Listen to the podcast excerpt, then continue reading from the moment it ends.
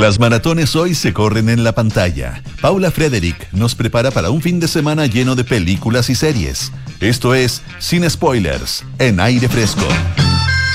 Sin spoilers todos los días miércoles aquí con nuestra queridísima Paula Frederick. ¿Qué tal, Paulita? Bien, Polita, lo voy a hacer corta hoy día la presentación porque tengo mucho que decir. Ya, vamos entonces. sé que no hay mucho tiempo. Voy a hablar de Black Mirror, temporada 6.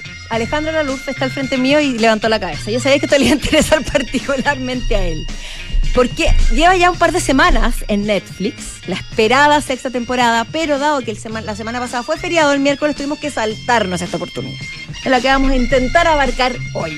Black Mirror al final es una serie que nos toca a todos de alguna u otra forma. ¿Por qué? Porque en su génesis estaba digo, estaba, ya lo voy a explicar por qué, el abarcar de manera, de manera audiovisual y con distintas historias aisladas en sí mismas, pero aunadas en una temporada, la envergadura, la influencia, la manera en que la tecnología nos cambia como seres humanos, como sociedad, tanto individualmente como grupalmente, y también, por supuesto, los estragos que puede causar.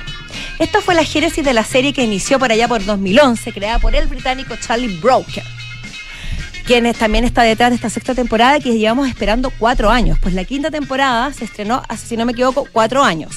Entre medio hubo una película como una especie de spin-off, una, una, cosa paralela, que fue la película, eh, ah, ahora se me olvida, Bandersnatch, fue la primera película interactiva que ofrecía cinco finales alternativos y también se estrenó en Netflix.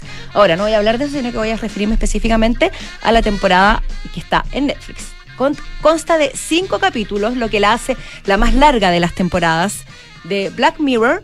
Y por supuesto, como ha pasado con todas las otras eh, temporadas de esta serie británica, originalmente británica, tiene eh, distintos resultados. Pues las historias son muy diferentes entre sí, siendo que tienen un hilo conductor que es el imaginario que está detrás.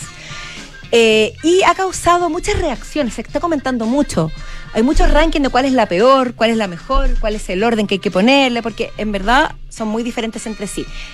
Los, los capítulos se los voy a mencionar porque no alcanzo a ahondar en todos, por supuesto, son John is Awful, que es el primero, Locke Henry, Beyond the Sea, Macy Day y Demon 69, 79 eh, o Demon 79.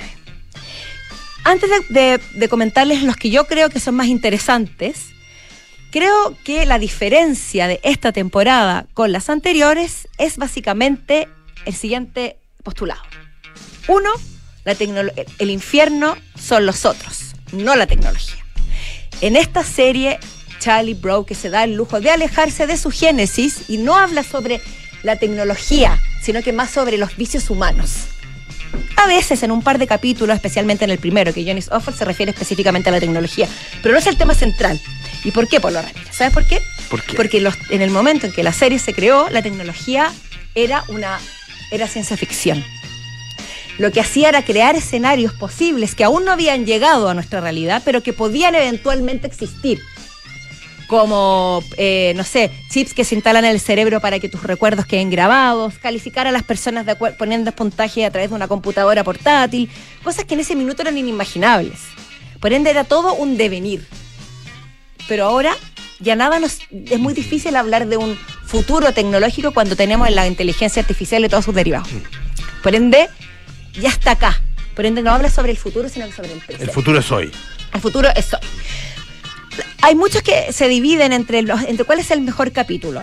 Algunos dicen que el más logrado es Johnny's Awful o John es Terrible, donde, donde actúa Salma Hayek. ¿De qué se trata brevemente? Se trata de una ejecutiva de tecnología protagonizada por la actriz Annie Murphy, que vive una vida bastante común, tiene un novio, tiene un examante, tiene problemas en el trabajo y un día la despiden del trabajo, ella se, indigna, en fin, vive un día muy difícil de su vida cotidiana, entonces decide relajarse con su pareja, prende la plataforma favorita, que es eh, Streamberry, que es una S roja que hace el mismo tutún de Netflix. O sea, es un auto, una auto referencia, una auto alusión, y se da cuenta que hay una serie que habla sobre ella. Ah. Se llama Johnny's Awful y es una serie sobre su vida, pero no sobre su vida pasada, sino que va actualizando todo lo que ella va haciendo en la pantalla y está protagonizada por Salma Hayek.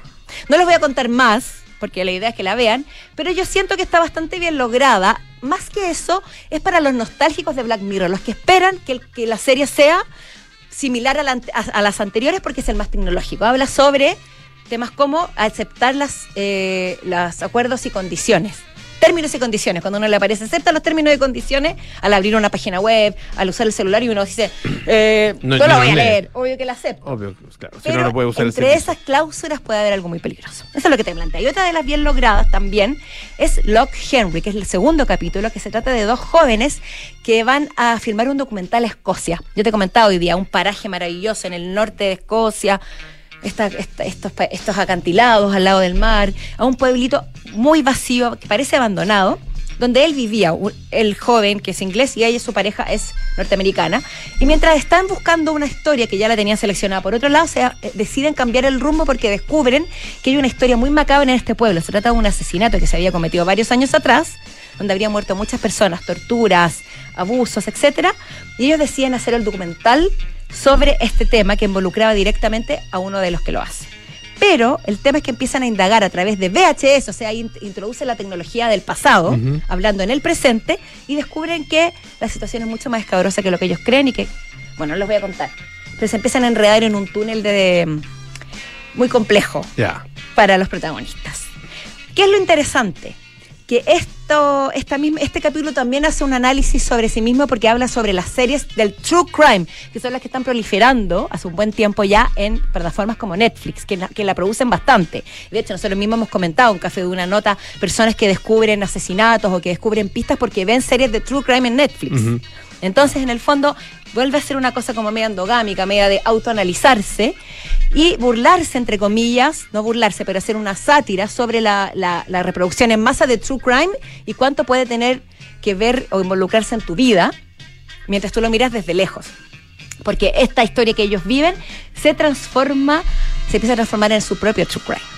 Entonces solamente Charlie Broker puede permitirse darse el capricho de burlarse del propio Netflix que le está dando la, la plataforma para hacer su propia serie. Entonces es como interesante. está bueno. ¿Tengo tiempo para comentar una más? ¿Tenemos, sí, sí, una más. Una más. A ver, hay dos. Voy a, hay una que también está entre ah, la. Entre la... va a ser dos. Está bien. No, no, la otra, voy a, la otra la voy a comentar muy someramente.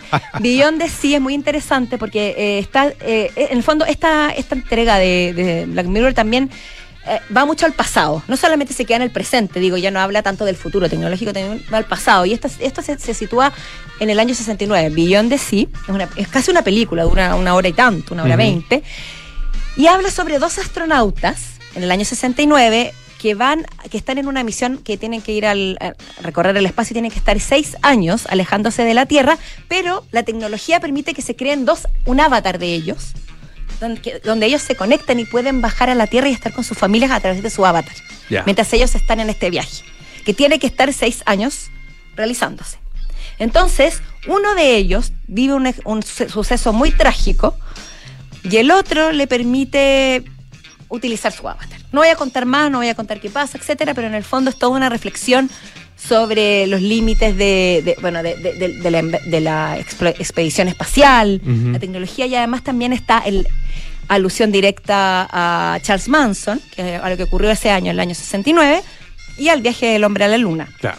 O el supuesto viaje del hombre a la luna que muchos dicen aún que nunca habría ocurrido, que habría sido un montaje o una ficción. Incluso que habría estado Stanley Kubrick eh, detrás de esto, dicen los más conspiracionistas. Y cortito, cortito, este no gustó mucho, pero a mí me encantó, Demon 79.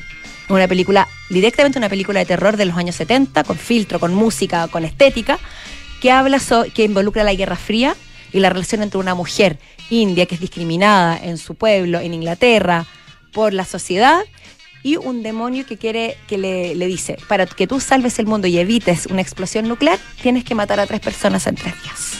Se la lleva al lado oscuro y ahí suceden un montón de cosas que no les voy a contar, pero en el fondo, para resumir, ya no es la tecnología, sino que las miserias a las que la tecnología nos puede llevar y más que nada la naturaleza humana.